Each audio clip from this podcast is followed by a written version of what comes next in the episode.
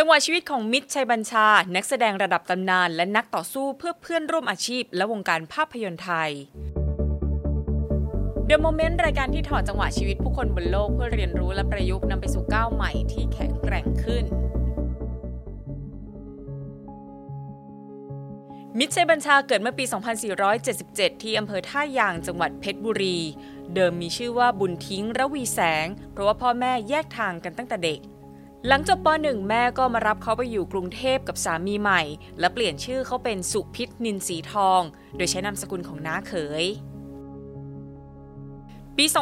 2496 เขาสมัครเรียนโรงเรียนจ่าอากาศจังหวัดนครราชสีมา เพื่อทำตามความฝันที่อยากจะเป็นนักบินสังกัดกองทัพอากาศ และได้เปลี่ยนชื่อเป็นครั้งที่สองเป็นพิเชษพุ่มเหม เพราะเห็นว่าชื่อสุพิษเหมือนผู้หญิง ส่วนนามสกุลก็เปลี่ยนให้ตรงกับสามีใหม่ของแม่เพื่อความสะดวกในการสมัครเรียน มิตรเรียนจบโรงเรียนจ่าอากาศในปี 2498 และได้รับยศจ่าอากาศโท หลังจากนั้นก็รับราชการเป็นครูฝึกประจำกองพันต่อสู้อากาศยาน ด้วยความเป็นคนหน้าตาดีบุคลิกดีและมีกล้ามเนื้อ มีความสูงถึง 186เซนติเมตร เพื่อนร่วมโรงเรียนการบินเลยเห็นแวว จัดการส่งรูปของเขาเนี่ยให้กับกิ่งแก้วประเสริฐ ซึ่งเป็นนักหนังสือพิมพ์สายบันเทิงในเวลานั้นทำให้จังหวะชีวิตของเขาหลังจากนั้นเปลี่ยนไปตลอดกาล กิ่งแก้วประเสริฐมองเห็นแววพระเอกหนังในตัวเขา และได้พาเขาตระเวนหางานอยู่หลายเดือน กระทั่งมาลงเอยที่ประทีปโกมลพิษ และรังสรรค์ตันติวงศ์ที่กำลังจะสร้างภาพยนตร์เรื่องชาติเสือ อ๋อ คุณนภาพงศ์ นี่หมายความว่าคุณรู้ความจริงเรื่องมรกตหมดแล้ว อ๋อ ที่วิภาปลอมตัว คุณนั่นแหละเป็นตัวการโอ๊ยอย่าทำอะไรผมนะครับ คุณทนาย ก่อนจะเริ่มทำงานด้วยกันประทีปก็ถามเขาว่าอะไรคือสิ่งที่สำคัญที่สุดในชีวิตสำหรับเขา ซึ่งเขาตอบว่าเพื่อน ประทีปจึงแทนคำว่าเพื่อนด้วยคำว่ามิตร และนำไปตั้งเป็นชื่อ ให้เหตุผลว่าถ้ารักเพื่อนก็เก็บเพื่อนไว้กับตัว อีกคำถามคืออะไรคือสิ่งที่เขาภูมิใจที่สุดในชีวิต ซึ่งเขาตอบว่าการได้เป็นผู้อัญเชิญธงชัยเฉลิมพล ในพิธีสวนสนาม วันปิยมหาราชาทำให้ประทีปเนี่ยตั้งนามสกุลให้เขาว่าชัยบัญชา ตั้งแต่นั้นเป็นต้นมาวงการภาพยนตร์ไทยจึงได้ดาวรุ่งดวงใหม่ที่มีชื่อว่า มิตรชัยบัญชา ไม่ใช่โจรครับเออนภาพงมิตรชัยบัญชาเปิดตัวด้วยภาพยนตร์เรื่องชาติเสือในเดือนมิถุนายน 2501ทำรายได้ 1 ล้านบาท นับว่าประสบความสำเร็จอย่างสูงในเวลานั้น ผลงานเรื่องต่อมาของมิตรคือเจ้านักเลงที่เขาได้รับบทอมตะอย่างรมฤทธิไกรหรืออินทรีแดง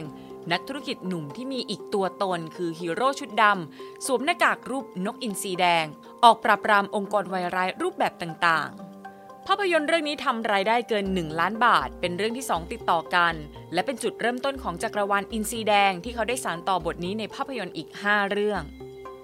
ส่วนหนึ่งเพราะรูปลักษณ์และบุคลิกของมิตรที่ตอบโจทย์ผู้ชมในเวลานั้น บวกกับกระแสดาราคู่ขวัญ มิตรเพชรรา ที่ยิ่งทำให้ผู้สร้างภาพยนตร์แห่จ้างมิตรมาแสดง และใช้เวลาผลิตอย่างรวดเร็ว เพื่อให้ทันกับความต้องการของผู้ชม และเร่งคืนกำไรให้แก่ผู้สร้างจำนวนหนังมิตรที่ทะลักเข้าสู่ตลาดขณะนั้น จึงเป็นปัจจัยสำคัญที่ทำให้ภาพยนตร์ไทยยุคทศวรรษ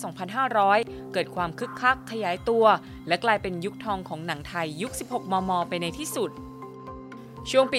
2501 ถึง 2513 ที่มิตรอยู่ในวงการบันเทิง มิตรแสดงภาพยนตร์ไปทั้งสิ้น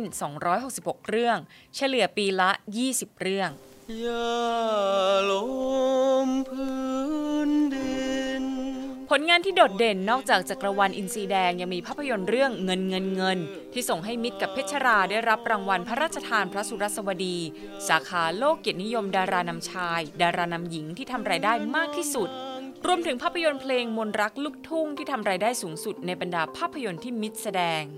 อิงคศักดิ์เกตหอมผู้เชี่ยวชาญข้อมูลของมิตรเผยว่า มิตรจะกำหนดให้วันที่ 15 ของทุกเดือนเป็นวันพักผ่อน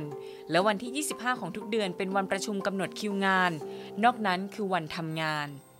มิตรจะถ่ายทำภาพยนตร์ทุกวันวันละ 3-4 เรื่อง หลายครั้งที่มีกองถ่าย 3-4 กองมาตั้งในโรงถ่ายเดียวกัน เพื่อว่าเวลาที่กองหนึ่งพัก มิตรจะได้ย้ายไปแสดงให้อีกกองหนึ่งได้ทันที หลังการก่อรัฐประหารของจอมพลสฤษดิ์ธนรัตเมื่อปี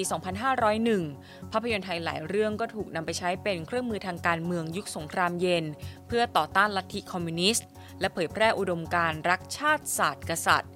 ซึ่งผลงานจำนวนหนึ่งของมิตรก็ถูกจัดอยู่ในหมวดหมู่นี้เช่นกัน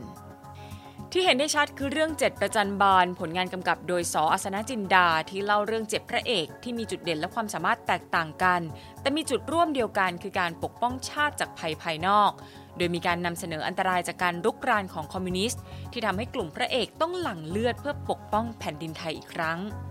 อีกตัวอย่างที่โดดเด่นคืออินซีทอง ผลงานกำกับและแสดงเรื่องสุดท้ายในชีวิตของมิตร ที่เล่าเรื่องกลุ่มก่อการร้ายไผ่แดงที่มีแผนจะยึดประเทศไทย ด้วยเทคโนโลยีสะกดจิต และอาวุธล้ำสมัยทำให้อินซีแดงต้องออกมาปราบปรามองค์กรนี้ แต่ก่อนจะลงมือกลับมีอินซีแดงตัวปลอมออกมาสร้างความปั่นป่วนทำให้อินซีแดงตัวจริงต้องเปลี่ยนมาใช้ชื่อและชุดของอินซีทอง แต่แม้ว่าภาพยนตร์ไทยจะถูกใช้เป็นเครื่องมือในการเผยแพร่อุดมการณ์ของรัฐ แต่รัฐในเวลานั้นก็ไม่ได้ให้การสนับสนุนวงการภาพยนตร์ไทยให้มีการเติบโตอย่างเป็นระบบเท่าที่ควร แถมยังมีการดำเนินนโยบายที่ไม่สมดุลทำให้ภาพยนตร์ไทยเสียเปรียบภาพยนตร์ต่างประเทศ โดยเฉพาะจากฮอลลีวูดที่หลั่งไหลเข้ามาฉายในเมืองไทยได้อย่างเสรี นอกจากนี้นะคะรัฐยังออกกฎ 11 ข้อ พื่อควบคุมภาพยนตร์ที่ฉายในประเทศ ไม่ให้มีเนื้อหากระทบต่อความมั่นคงของชาติ โดยมีการก่อตั้งคณะกรรมการเซ็นเซอร์ภาพยนตร์ มาบังคับใช้กฎดังกล่าว ในกรณีของมิตรการเซ็นเซอร์ภาพยนตร์ในยุคของจอมพลสฤษดิ์กระทบการงานและชีวิตของเขาเต็มๆเพราะในปี 2506 มิตรก่อตั้งบริษัทผลิตภาพยนตร์ที่ชื่อชัยบัญชาภาพยนตร์ และสร้างภาพยนตร์เรื่องครุฑดำออกมาเป็นเรื่องแรก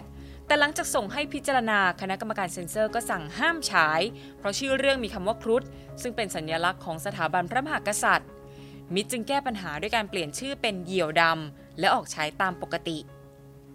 แต่เรื่องยังไม่จบเพียงเท่านี้นะคะเพราะว่าในเวลานั้นมิตรยังคงรับราชการอยู่ในกองทัพอากาศ เขาได้ถูกผู้บังคับบัญชานำเรื่องของครุฑดำขึ้นมาสอบวินัยต่อ สุดท้ายมิตรเลยตัดสินใจลาออกจากกองทัพอากาศ